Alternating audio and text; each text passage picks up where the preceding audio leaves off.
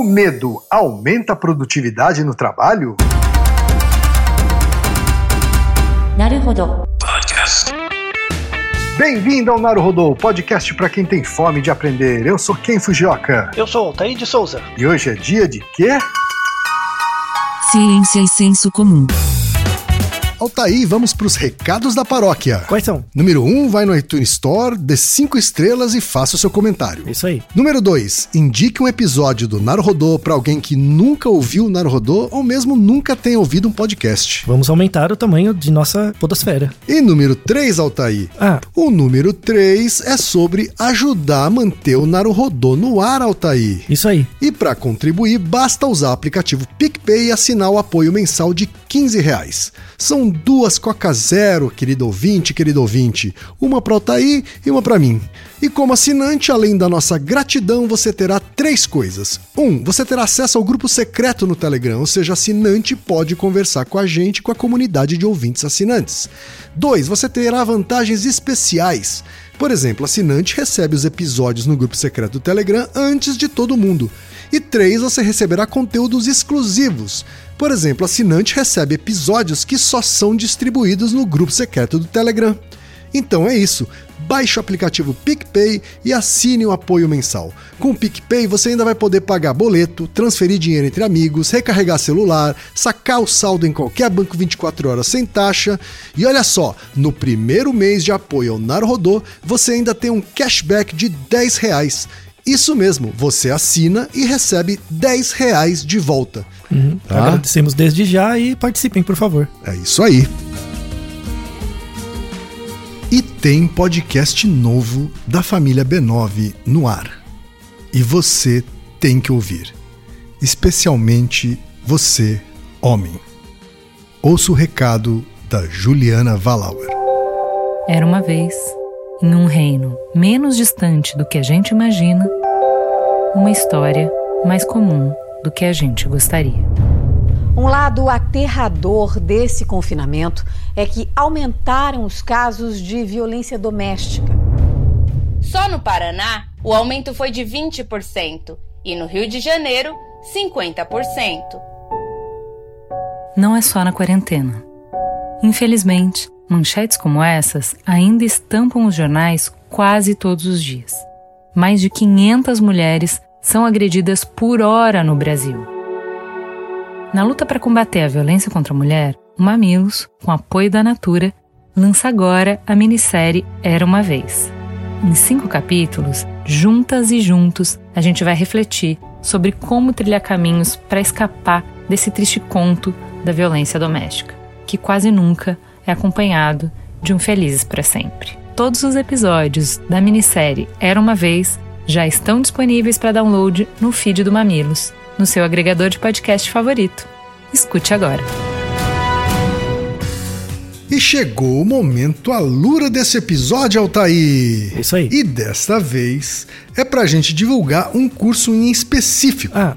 É o curso grátis e inédito de 5 dias sobre ciência de dados. Isso mesmo, é a sua chance de iniciar gratuitamente uma formação de cientista de dados. Mas para fazer parte desta turma especial gratuita, você precisa fazer a sua inscrição hoje mesmo, porque elas acabam no dia 19 de abril. Então inscreva-se grátis em alura.com.br barra quarentena dados, tudo junto. Repetindo, alura.com.br barra quarentena dados. É a Alura ajudando você a aprender enquanto fica em casa. Altaí, hoje é dia de ficar em casa. Mais uma vez. Com muito medo. E a gente tem pergunta de ouvinte que também tá em casa, Altair. Também com medo. A pergunta é do Bruno Gilbilei. Espero que eu tenha falado o nome dele corretamente. Tem 31 anos e é programador em São Sebastião do Paraíso, Minas Gerais. Altair. Aê, mais um programador.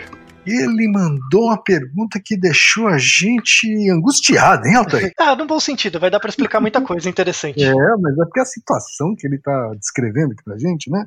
Ele diz o seguinte, ó.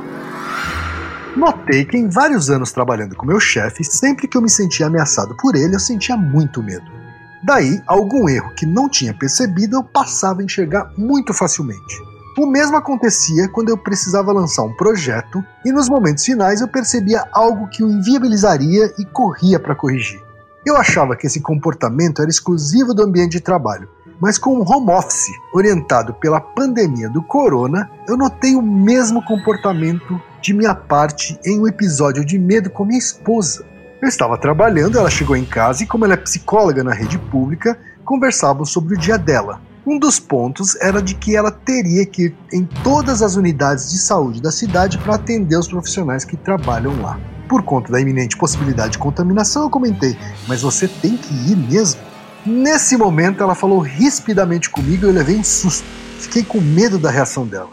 Daí, quando eu voltei meus olhos para a tela do computador, eu percebi uma instrução no código do projeto que estava completamente errado.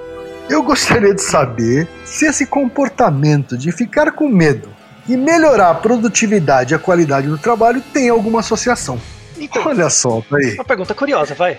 Ah, é uma pergunta curiosa, uma situação meio angustiante. Eu, eu não posso deixar de dizer É, que eu fiquei angustiado no lugar dele. pois é. Você já passou por isso como uma pessoa que trabalhou principalmente em agência de publicidade ou outras empresas? Você já sentiu isso alguma vez? Eu não sei se era uma situação de medo propriamente dita, assim, mas eu diria que acho que em momentos de certa tensão Uhum. eu me sentia mais concentrado, assim, para resolver os problemas. Tipo quando você tomava uma bronca, assim, e logo depois. Não, não tinha a ver com bronca. Eu um privilegiado, não, tomei tantas broncas assim, não. Uhum. Era mais a tensão mesmo. Sabe assim? Um prazo, um prazo que já estava terminando. Uhum. Sabe? É, é realmente uma pressão. Uhum. Mas imagina situações, por exemplo, de assédio. tá? Hum. Existe, pelo menos na cultura organizacional de várias empresas, de que se você aperta as pessoas, elas produzem mais. Tem aquela figura do chefe, que a gente vai até discutir, aquela figura do chefe, ah, os meus funcionários são os que me aguentam, por isso que são os melhores. Tem um filme que representa muito essa dinâmica, assim, que é um filme que chama Whiplash. Quem não assistiu, Hum, assista, recomenda, né? É, é um professor de música, de bateria, que é completamente obscena o grau de assédio moral que ele imprime nos alunos. E ele justifica essa- esse grau de assédio tão exacerbado, porque somente os alunos que superarem esse tipo de teste de assédio extremo são aqueles que têm talento de verdade e esse talento florescerá. Tanto é que um, Ele lembra bastante, inclusive, autoridades asiáticas, né? Da escola asiática. isso, né? tem uma questão cultural Uhum. envolvida também, né? Uhum. O seu próprio trabalho, o relatório que você produziu com a Ana Cortá lá e Uhum. sobre assédio em agências, muitos dos relatos têm a ver com isso, né? De em situações de estresse, onde as regras não são claras, mas tem uma imposição que não necessariamente é de tempo, mas sim de autoridade mesmo, Uhum. por assédio ou mesmo porque a situação tá ruim, tá difícil, acaba gerando um estado de tensão e medo nas pessoas. E aí elas agem Sim. inicialmente de forma adaptada, mas ao longo prazo isso gera consequências graves, né? Tem um episódio que eu até gravei em um outro podcast que a Leila participou também, que é sobre burnout, que é uma consequência disso. Sim. Então, assim, respondendo rapidamente a pergunta, o medo aumenta a produtividade no trabalho? Sim, dependendo do que você define como trabalho, tá? E E dependendo como você de- define produtividade. Exatamente, também, né? exatamente. E tem uma- um outro ponto importante. O medo aumenta a produtividade no trabalho apenas do ponto de vista local, assim, logo depois do evento. E isso gera um efeito negativo a longo prazo.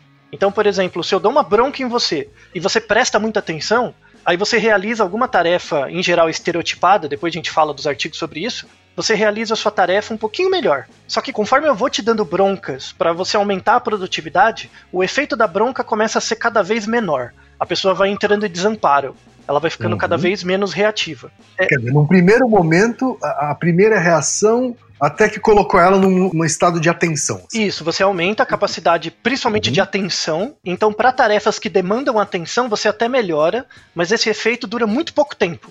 Sim. E aí fica, na verdade, que dura mais tempo a experiência negativa do assédio, ou da bronca, ou da crítica. E essa experiência negativa ela vai se acumulando. E aí ela acaba inibindo o efeito teoricamente positivo local do medo, tá? Na produtividade. E existem empresas, né? A gente até vai falar isso. Existem empresas que têm como cultura estimular o medo nas pessoas, tá? nos funcionários.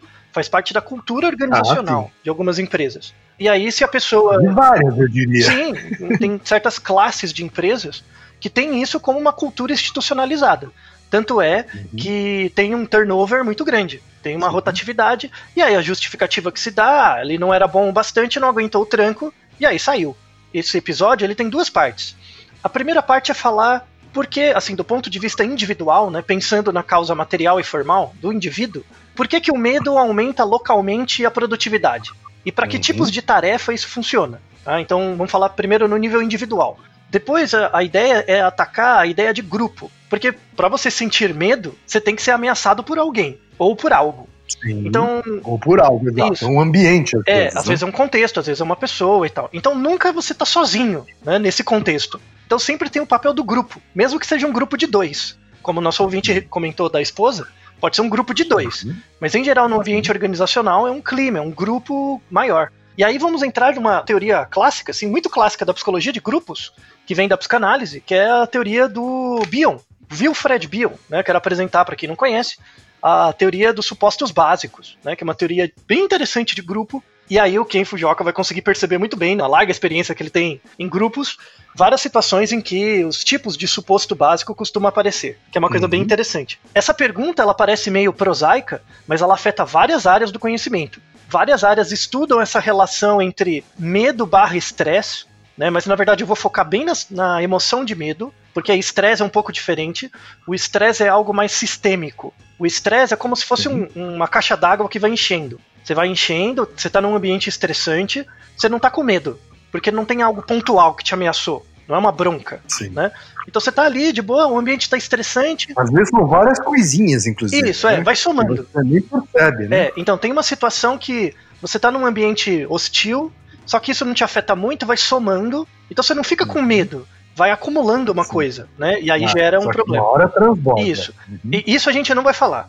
tá? A gente vai falar da situação de medo como algo pontual, mesmo. Tá? É, depois fica um outro episódio para a questão do estresse, que aí, para não misturar, né? Porque são coisas comportamentalmente diferentes. Vamos começar, por exemplo, com esse, essa ação do medo ou da bronca na produtividade, primeiro no ambiente escolar. Escola é muito comum isso. Tem um artigo muito interessante de 2015 que mostra ah, o estilo do docente, do professor, no desempenho dos alunos em matemática, que é uma coisa muito comum, muita gente já viu isso. Uhum. É um artigo bem legal porque eles fazem um desenho experimental bem interessante. Eles pegam 273 alunos, eles têm entre 15 e 16 anos, num colégio na Inglaterra, e esses alunos, eles fazem um colégio normal, eles têm a matéria de matemática, aí durante o ano, né, o, o semestre de matemática, eles vão fazendo provas, e quando eles terminam o ano, alguns alunos com 15 e outros com 16 anos, eles têm que fazer um teste nacional. Então, quando eles terminam, tipo, o ensino médio, eles têm que fazer um teste nacional, que é, é, o- a tradução é o Certificado Geral de Educação Secundária. Seria meio que um. Quando você, No Enem, é isso? é até mais importante que o Enem. Porque o quando você termina o colégio, É. né, o ensino médio, quando você termina o ensino médio, você passou nas matérias, você ganha o certificado do ensino médio. Se você quiser fa- fazer faculdade ou não, é com você. Na Inglaterra, você faz até o final do terceiro ano do ensino médio.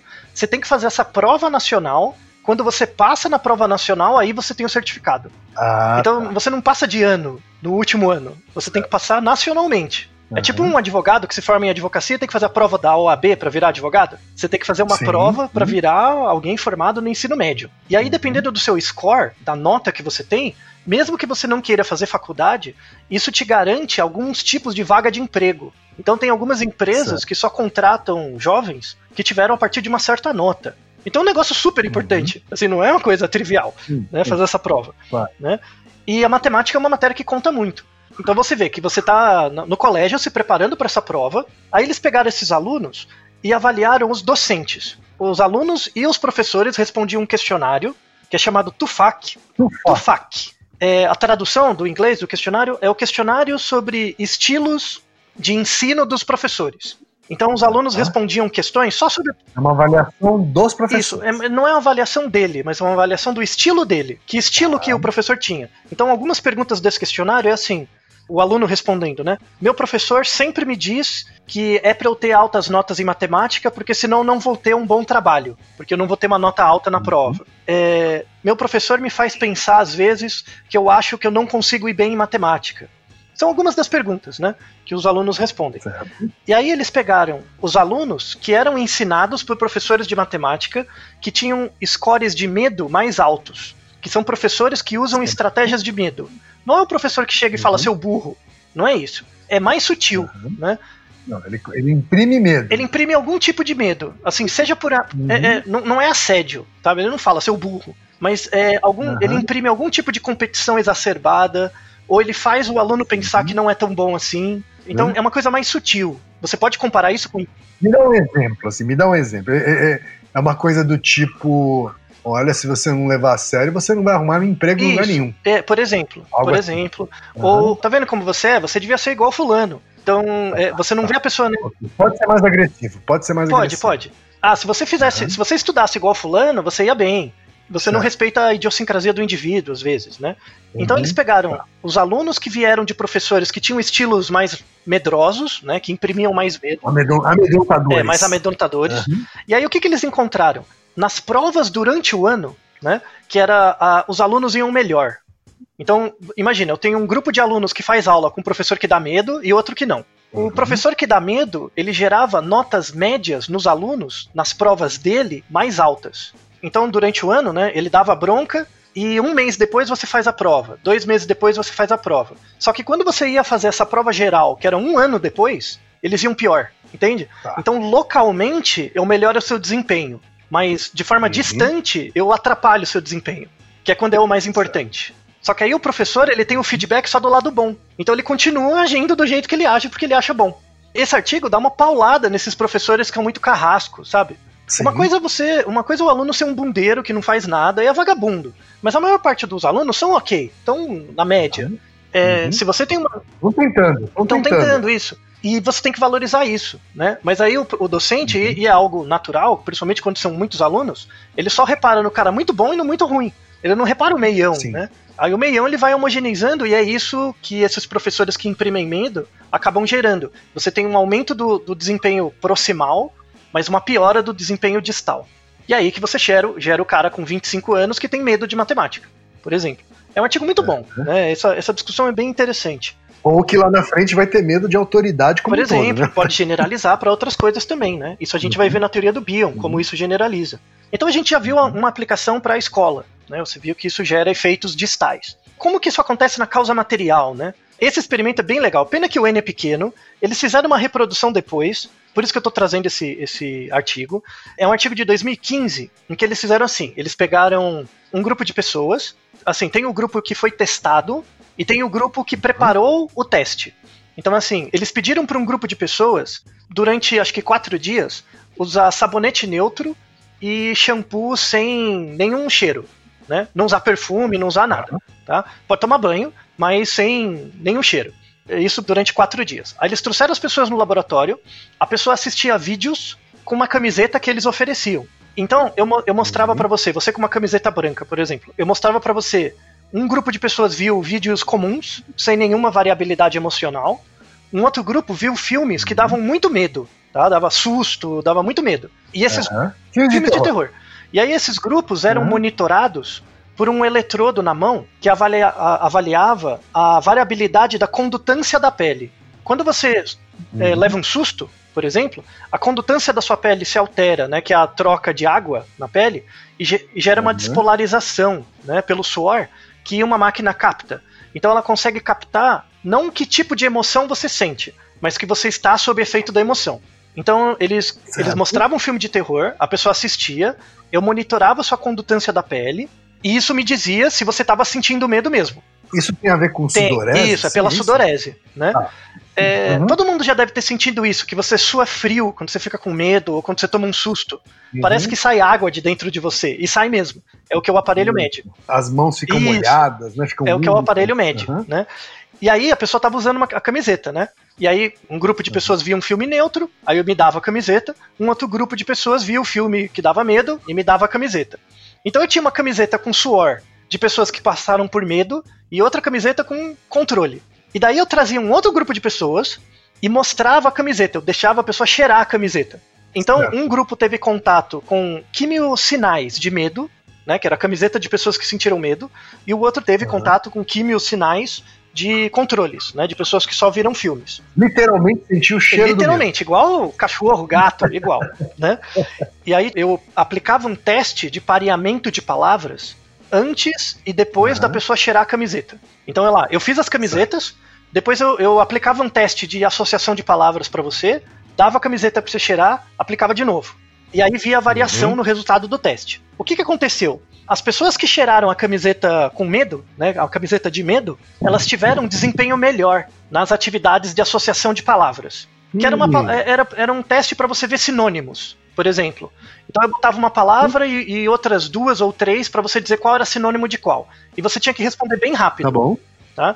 Então, Uhum. É uma tarefa simples, mas que você exigia velocidade de Isso. resposta. E aí a pessoa tinha um incremento, ela tinha um ganho. A pessoa que tinha contato com quimioreceptor de medo, ela tinha uma resposta mai- maior, ela acertava mais. Só que em outras tarefas, para esse mesmo grupo de pessoas, outras tarefas que eram ligadas a detectar figuras ambíguas, ela ia muito pior. Você falar figuras ambíguas, significa que, que são tarefas que exigiam mais detalhe, Isso, mais, ma- mais é isso? Mais, a mais atenção aos detalhes. atenção- não só aos detalhes, como a capacidade de processamento maior. Eram tarefas mais, complexas. Isso. Então, tarefas que levam em conta Uhum. só a atenção, comparar A com A, B com B, coisas assim, você até acerta Uhum, mais. uhum. Mas tarefas mais Certo. ambíguas, que levam a mais capacidade de processamento, a pessoa ia muito pior. Que exigem mais da capacidade Isso, cognitiva é, da pessoa. É, a tarefas de alternância, tarefas de perceber o contrário. Então não é o sinônimo, é o antônimo. A pessoa ia muito pior, tá?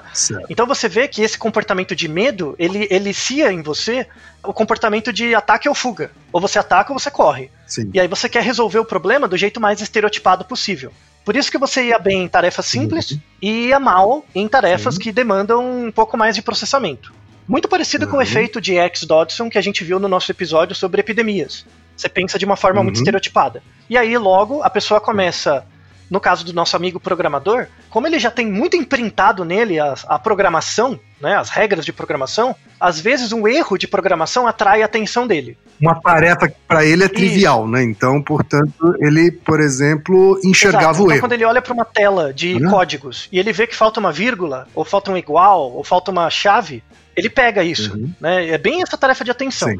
Agora, pensa numa agência de publicidade, um cara criativo. Ele trava, né? Na hora de inventar alguma coisa, ele Uhum. trava. Né? Por isso que dá burnout Uhum. num grupo e no outro demora mais para dar burnout, né? O cara só fica doido, né? Não, não tem burnout. Tá? Uhum. Esse trabalho é bem interessante, apesar do N pequeno, ele é bem interessante para mostrar essa coisa mais material. Muito interessante. Muito mesmo. Muito interessante. Aí tem mesmo. um, um outro lado também ligado à causa formal, que é quando a pessoa já sente medo sempre. Então tem duas situações em que é diferente de estresse. A pessoa sempre sente medo. Tá? Eu vou pegar duas situações, casos de pessoas, em que ela sempre está com medo de alguma coisa. Uma situação é quando a pessoa está com dor constantemente. É um artigo muito Certo. legal também, que ele pega pessoas com cefaleia, né, dor de cabeça constantemente. Uhum. Tá? Acontece um comportamento muito interessante em pessoas com cefaleia, que eles têm, a, a pessoa com cefaleia, assim, é, ela tem medo de sentir dor, porque ela não tem controle, né, de ter dor de cabeça. A dor de cabeça vem, Uhum. né? Então ela sente muito medo. Uhum. É um comportamento muito interessante que as pessoas com cefaleia constante, assim, elas têm medo de pensar. Vocês acham que ao pensar ela vai acabar provocando Exato. a cefaleia? É, é, se você faz um esforço com seu cérebro, assim, sua cabeça dói. É um comportamento muito comum, por isso que pessoas com cefaleia, assim, há muitos anos, por exemplo, vai gerando uma redução das funções cognitivas, não pela cefaleia, mas pelo medo da inatividade. Aliás, deixa eu abrir um parênteses aqui, Otávio, já que você tocou nesse assunto. Você se esforçar para pensar tem relação Não, com a cefaleia? Não tem, não, não tem, não, Não tem. tem, né? São coisas São com canais Só diferentes, que você não certo? tem controle de quando vem a Uhum. dor, né? Claro, você, a, a- dor tá na cabeça, então óbvio que deve estar Sim, relacionado isso, com isso. pensar. E aí você né? tenta associar uma vez que você pensou muito e aí sua cabeça doeu logo depois por acaso. E aí você Aham, cria esse pareamento de sim. estímulos, assim. E a cabeça doeu de Isso. tanto pensar. Existe até É, essa ela não, é, não faz né? sentido. Mas Uhum. as pessoas associam e é, é normal fazer essa associação. Uhum. Esse artigo mostra que ele descreve o comportamento de pessoas com cefaleia e pessoas com controle frente a esses medos de pensar. Tem um comportamento muito legal que esse artigo descreve, que é quando, tipo, eu sei que vai vir minha dor de cabeça, né? Eu sei que vai vir, então eu quero res- resolver o, meu trabalho o mais rápido possível para que minha dor passe logo. Ou para não deixar a dor vir. Uhum. Aí eles aplicaram um teste também de associação de palavras. Pessoas com cefaleia, elas vão melhor. Elas vão um pouquinho melhor em tarefas rotineiras, cotidianas, estereotipadas. Mas tarefas que exigem um pouco mais de elaboração, elas vão pior. E se a cefaleia se prolonga por muito tempo, mesmo as tarefas mais simples ela começa a ir mal. Então você vê que o medo te ajuda a resolver localmente os problemas para fugir, mas depois a longo prazo ele te gera desamparo. Então não é adaptativo você criar um ambiente que gera medo. Não é bom, não é útil, não é válido. Você perde as pessoas, tá? Não faz nenhum sentido. Sim. Isso também acontece numa outra área que é esporte. É um outro tipo de medo que é, é o medo de perder. Pessoas muito competitivas, sabe? Esportistas de alto nível. Uhum. O medo de Claro. perder é a mesma coisa da cefaleia, né? Ela treina, treina, treina, treina, treina muito, treina o corpo e tal. Só que o medo de perder dela é tão grande que às vezes na hora de desempenhar a tarefa, quando é uma tarefa motora, tipo, sei lá, arco e flecha, ou uma tarefa que depende só de você, tira o alvo, sabe? Coisas assim. A pessoa Sim, até vai sim. melhor quando são tarefas que dependem unicamente de atividade motora e controle. Mas, por exemplo, futebol, a pessoa trava. Porque é um- uma coisa de grupo, depende de mais pessoas, depende de integração. A pessoa que tem me- muito medo de perder, ela sente dificuldades de lidar em, em jogos ou coisas de grupo. Eu, pela minha. Instintivamente, eu Pois é. acharia o contrário. Pois é. Modalidades individuais é que deixaria a pessoa mais pressionada ainda e aí prejudicaria É, então, são aquelas atividades que dependem de atividade motora simples. O que eu mais Certo. me lembro, assim, que é mais estereotipado que tem no artigo é coisas ligadas ao tiro ao alvo. Então, tiro ao alvo é- Certo. Uhum. é uma coisa bem motora, assim mesmo. Por exemplo, você pega ping-pong é diferente. sim. Ping-pong depende do outro, depende de muita coisa. Uhum. Aí o medo de perder, ele não é. Ele pode ser desadaptativo. Então, se você fizesse arco e flecha, por exemplo, o seu medo de perder até pode te Uhum. ativar.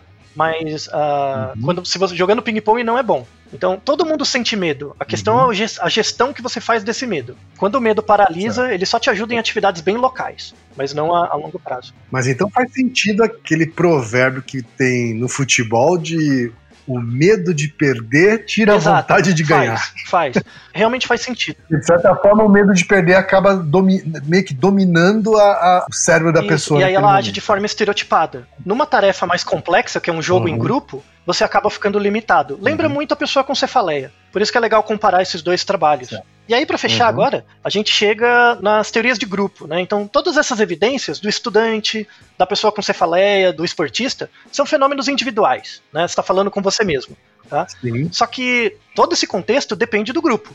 Se você tá com medo, é porque tem um jogo que tem outras pessoas, né? Se você recebe bronca, é porque tem um chefe, é porque tem uma empresa. E aí é uma ótima oportunidade para apresentar um, um teórico da psicologia, da psicanálise, inclusive, que é o Wilfred Bion.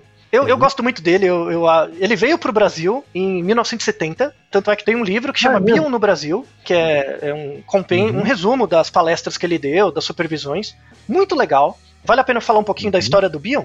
Ele é um psicanalista inglês. Ele nasceu na Índia, né, apesar de ser inglês, nasceu na Índia, na época que a Inglaterra dominava a Índia. Né? Ele lutou na Primeira Guerra Uhum. como comandante de tanque. E ele saiu, começou como soldado, saiu, voltou da guerra como capitão. E ele foi muito marcado pela guerra. Ele era uma pessoa muito sensível às questões da guerra, assim. Tanto que uma das primeiras coisas que ele fez como, quando voltou foi abrir uma clínica para tratar os soldados da própria companhia dele que ficaram doidos por conta da guerra. De isso, é, de todos os horrores da guerra. Ele sofreu muito com isso. Uhum. E aí, é, quando ele voltou, ele começou a estudar mesmo mais psicanálise, assim, porque ele queria realmente tratar os, os soldados, os colegas, enfim, né? E apesar dele ser uma pessoa razoavelmente atormentada, ele era extremamente bem-humorado. Ele tinha um otimismo em relação à vida muito interessante, que aparecia nos textos dele, sabe? Sei. Assim, o Bion, ele teve duas fases. Ele teve uma fase inicial da carreira dele que ele tentava entender grupos. Ele fugia um pouco da psicanálise clássica, que era essa coisa de divã e uma pessoa e outra, né? O, ana- o analista e o analisando, né? Ele queria fugir disso e ele, ele propôs uma teoria de grupos para avaliar as pessoas. Ele é um, um dos, um- um dos teóricos da terapia de grupo. A primeira fase da teoria dele foi meio que propor uma metodologia para você avaliar o processo, como que grupos se desenvolvem. Grupos de pessoas, tá? Uhum. Aí depois que ele fez essa primeira fase, que é a que eu vou usar aqui, que ele criou uma teoria que chama teoria dos supostos básicos. Depois ele desenvolveu mais essa teoria do ponto de vista clínico. Então, do mesmo jeito que eu faço um grupo para resolver o problema de uma empresa, eu tô dentro de uma empresa, a gente tem um projeto e cada um faz uma parte. O nosso objetivo não é manter o grupo. O nosso objetivo é, quando a tarefa acaba, acabar o grupo. Então, o, o objetivo do Sim. grupo é orientado por um fim. E esse fim é a conclusão da tarefa. Isso acontece em empresa, acontece em um monte de coisas. Só que eu posso utilizar essa metodologia de grupos para poder tratar pessoas. Só que aí o objetivo não é um foco, né? não é construir algo, mas sim trabalhar com a subjetividade de cada pessoa. Então, essa segunda parte, que é a parte clínica, eu não vou falar tanto, vou falar mais da primeira teoria. Mas tem um ponto do Bion que é muito interessante, é por isso que eu gosto dele. Assim, ele é uma pessoa muito sensível nesse sentido. Ele leu um texto em 1916 que foi o que deu a sacada para ele, mano, minha, minha- minha vida é trabalhar com grupo, não é com pessoa. Vamos deixar na descrição, que chama Instintos da Horda em Momentos de Paz e Guerra. É baseado num texto do Freud também, né? Que é o Psicologia das Massas e Análise do Eu, em que você, quando você tá em grupo, você é diferente de quando você tá sozinho. Claramente você vê isso em jogo de futebol. Tava o começo dessa percepção, né, de indivíduo e grupo e tal, ele entrou nessa. No mundo corporativo, então, você percebe Exatamente. isso claramente também Então. no dia a dia. Né? Como as pessoas se agem diferente quando o chefe Isso. está presente ou quando um par está presente. Isso, muito bem. Então, né? essa é a sacada que ele pegou. E aí ele, ele começou a reparar isso né, nos grupos, e aí ele criou a teoria dos supostos básicos. A teoria dos supostos básicos funciona assim: todo grupo, e aí tem uma frase que eu peguei do livro dele mesmo, né, frase do Bion, abre aspas. Todo grupo, por mais causal que seja, sempre se reúne para fazer algo. Por exemplo, você faz aquelas reuniões. Puta, pra que, que a gente precisa fazer essa reunião? Essa reunião se resolve com um e-mail. É, não se Uhum. resolve com um e-mail. Você teve que ir lá. Tem um motivo. Por que, que as empresas têm tantas reuniões inúteis? Elas são importantes para fazer algo, mas esse algo não é ligado com a tarefa que motivou a reunião. E muitas vezes as pessoas Uhum. gastam mais energia lidando com as outras do que resolvendo a tarefa. Isso é totalmente claro, Sim. a gente vê isso em, em- em empresa, você vê isso muito mais que eu. Só que ele reparou que isso tem um Uhum. processo. Então, o objetivo último de um conjunto de pessoas é eles saírem de um estado inicial e o objetivo final é eles chegarem num, num estado que chama grupo de trabalho. O grupo de trabalho é o grupo saudável que é comprometido com a execução da tarefa. Esse é o objetivo. Só que não é porque você pega cinco pessoas, coloca numa sala, que você tem um grupo de trabalho. Você tem que gerir os desejos das pessoas inicialmente, perceber as necessidades, e esse grupo vai se transformar no grupo de trabalho. E aí ele percebeu que, ao invés de atender uma pessoa, eu atendo o grupo. E quando eu atendo o grupo, percebendo as necessidades e a dinâmica das pessoas, eu estou atendendo cada pessoa separadamente. Eu me identifico completamente com isso, porque a minha consultoria ela tem uma metodologia que parte Exato, né? Só que na psicanálise já, já sur- surgiu isso antes. E aí é legal mostrar que ele descreveu de forma bem interessante assim as fases. As fases dos grupos são mais ou menos as mesmas. E aí você vai, você quem estiver ouvindo a gente, pode perceber várias situações em que você esteve em cada um desses grupos. Não é a pessoa que gera o grupo, mas a combinação das pessoas que gera. Às vezes você pode estar num grupo e ele é de ataque e fuga, às vezes você pode estar num outro grupo e ele é de acasalamento. Não é por sua causa, mas também é por sua causa. Tem um pedaço seu, mas um pedaço dos outros. Então, quando as pessoas se reúnem num grupo, elas formam uma entidade que é maior do que a soma das pessoas. Que o, o próprio Bion chama de O. Ele, O. ele fala O e aí é um silêncio. Entra muito no na definição de inefável. É aquela coisa que você não põe em palavra. Eu sinto isso, o, o Uhum. né? Muitas vezes quando eu dou aula. Porque quando você dá aula, desde que você gira, faça uma gestão do grupo boa, as pessoas estão ali pela aula. Se a aula faz sentido, elas estão ali pela aula. Por isso você não precisa marcar presença Sim. né, na, na aula razoável. Então as pessoas vão na aula com uma tarefa, e o objetivo é essa tarefa. Se você consegue colocar as pessoas na tarefa e elas estão entendendo o tempo que elas estão gastando ali, você vê o O. Né? Você olha pra turma e você não vê as pessoas, você vê uma pessoa, que é o grupo. Sensacional, assim, na minha experiência clínica, eu nunca atendi um grupo, mas dando aula você percebe o O muitas vezes, assim. E quais são essas passagens dos supostos básicos? O primeiro tipo de suposto básico para chegar no grupo de trabalho é chamado grupo de ataque e fuga. O grupo de ataque e fuga, ele se forma, a ideia, né, o que está no inconsciente do grupo, nós estamos reunidos aqui para fugir de algo ou nos defender de algo. É aquele grupo que se une bem Uhum. nós contra eles. Pensa isso em empresa. Certo. A gente faz um grupo de trabalho aqui para dar uma solução, só que essa solução patina. A gente não consegue achar a solução. Então a Uhum. gente, para tentar dar alguma saída, a gente coloca nós contra eles. A gente tem que resolver, porque senão a gente não vai conseguir bater a meta. A gente não vai conseguir atender o chefe. Em geral, grupos de ataque-fuga têm um líder que é extremamente perverso. É aquele líder que aperta o tempo, que bate, é o líder que, por exemplo, instiga você contra o outro grupo para aumentar a produtividade. Muito comum em empresas de bens de consumo. Tá? Eu vou dar um nome aos bois porque dane-se. Ambev. Ambev é uma empresa que é baseada em ataque-fuga. Você conhece pessoas que trabalhavam na Ambev, você lembra que pessoas que trabalham na Ambev eram satanás no- na Terra, quando sai da Ambev vira outra pessoa. Porque é a dinâmica de ataque e fuga Uhum. que, que a, a pessoa passa ali dentro. Chegar a afetar Chega, ele um leva, ele leva esse, né? esse, é- essa estereotipia do grupo para as relações proximais dele depois. Coca-Cola é assim, Ambev Uhum. é assim. Empresas de bem de consumo que tem que bater meta, venda. Alguns bancos, principalmente banco que precisa muito de meta, onde o, o gerente tem que bater meta, sabe? Essas coisas. Sempre quem está em cima vai usar um tipo de gestão que é baseado em pressão e vai gerar um grupo amedron- amedrontado por ataque e fuga. Esse grupo, na verdade, ele não realiza o trabalho. Ele está comprometido com a ausência de dor. Então, na verdade, eu faço as minhas coisas para poder não sentir mais dor e não resolver o problema. Por isso que essas pessoas cometem erros, né? Você tem erros de processo, muitas vezes, porque as pessoas têm tanta pressão, tem um chefe tão ameaçador, que elas acertam no começo, mas vão errando, assim, estocasticamente. Você consegue imaginar vários casos disso, né? De empresas de ataque e fuga. Muito comum também no exército. Né? Instituições militares, em geral, são instituições de ataque e fuga. Hierarquia e tal. É, eu, eu diria que no exército é que as coisas Começa nasceram, né? E as empresas, as, as empresas nada mais fazem do que se Isso, apropriar da da cultura do exército, né? Da desgraça do exército, né? E Aham. o Bill, Por isso as palavras, inclusive, o Isso. palavreado né, das empresas. Por isso que a agência de o publicidade é mesmo, uma né, puta assim, É o alvo, é, o, é. né, a meta. motivo, por isso que é. empresa de publicidade é uma puta grupo de ataque e fuga. Por isso que tem assédio, porque é uma forma das Uhum. pessoas exorcizarem as coisas. Tipo, ela- a pessoa não sabe por que, que as coisas estão dando certo ou errado, começa a ter um tipo de satisfação proximal. Uhum. Então assedia o outro, porque ela também não sabe a regra. E aí quem tá embaixo faz o que der pra fazer pra poder escapar disso. É extremamente perverso esse grupo de ataque e fuga. Mas, do curto prazo, ele gera resultado. Só que à custa da psique das pessoas, Uhum. então o turnover é enorme. O segundo tipo de suposto básico é chamado de grupo de dependência. Existe uma dependência do grupo com o líder.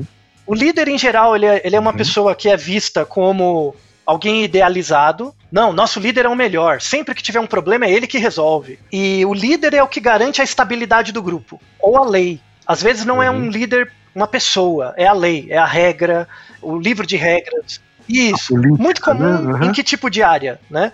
É, empresas públicas, onde você é contratado por uma regra. Uhum. Qual que é a lei que mantém as pessoas em grupo ali? Você ter passado num concurso. Quando você tem estabilidade, Uhum. você coloca pessoas que não faz nenhum sentido estarem juntas, juntas. Então elas são unidas pela lei.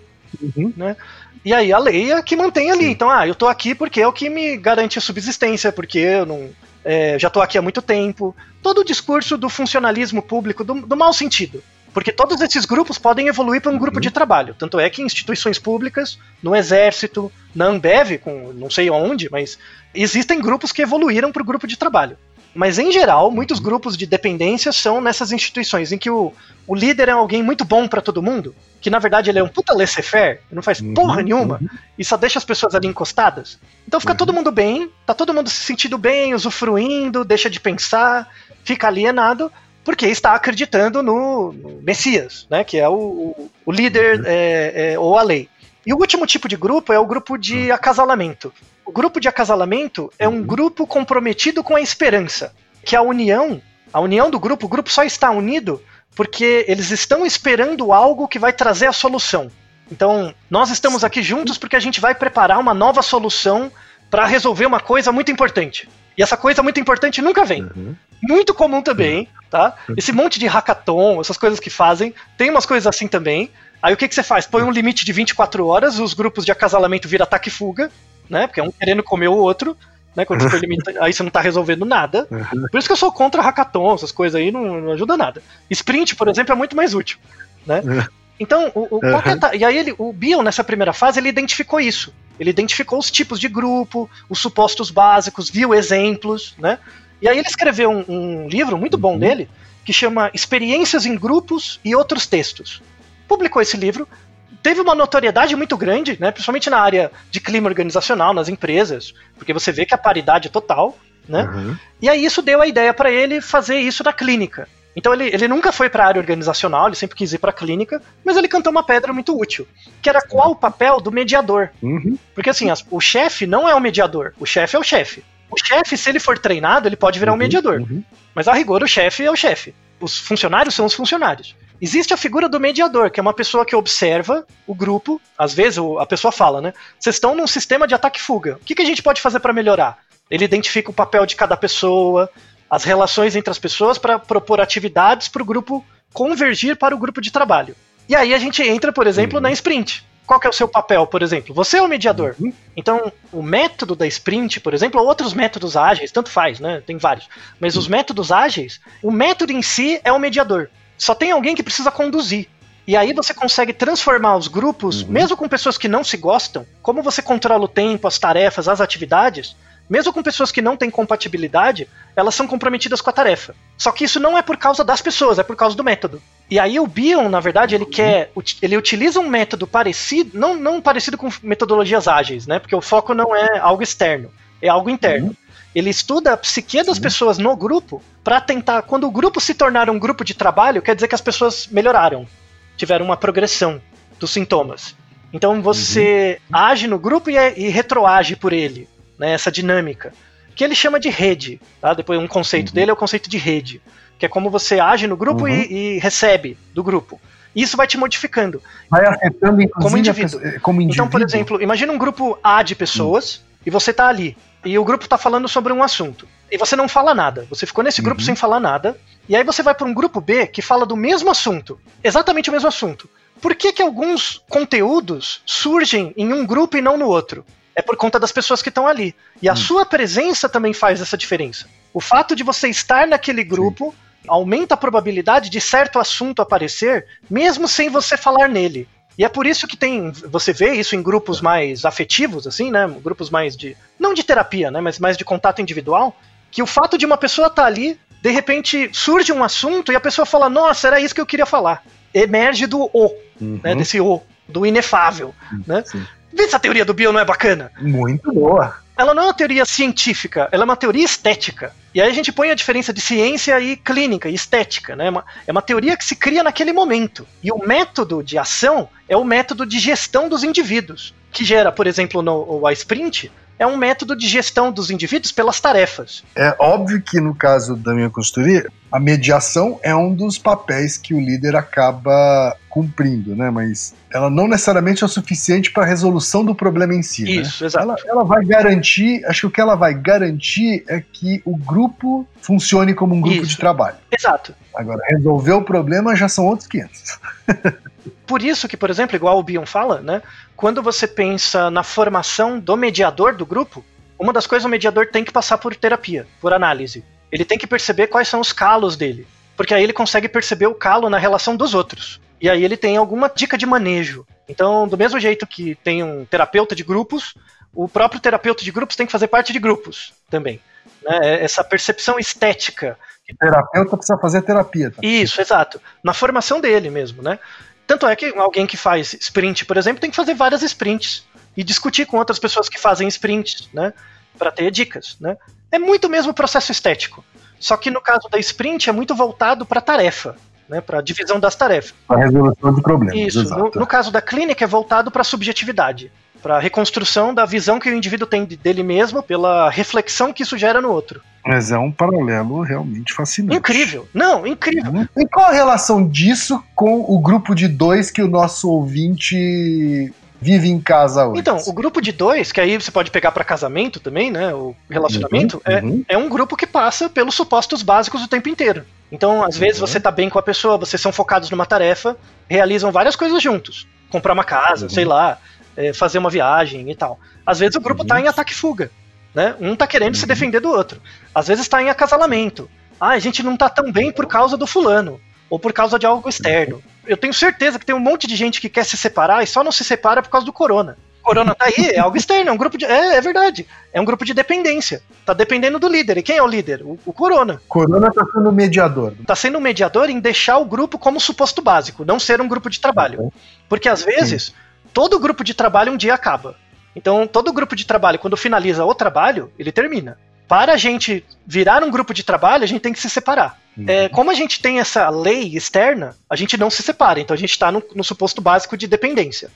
É, o grupo sempre evolui, mesmo o grupo de dois, por isso que tem o relacionamento. O relacionamento é sempre uma alternância de dependências, né? Então veja que é algo muito interessante essa, essa questão, trazer a psicanálise um pouco para essa discussão não só científica dos artigos, mas também um Uhum. contraponto estético. Mas você está dizendo então que, para o nosso ouvinte, enquanto os problemas que ele percebe estiverem no nível da programação, que é uma coisa que ele domina, um campo que ele domina, ele provavelmente vai poder tirar proveito do medo, vamos dizer assim. Bem localmente, bem pouquinho. Mas se- for, de uma, se for uma coisa, uma tarefa um pouco mais complexa, aí já não é garantia disso, né? E a médio e longo prazo, nem o medo não alimenta nem a tarefa próxima. tá? Você vai Ah, entrar tá. em desamparo. Então a ideia.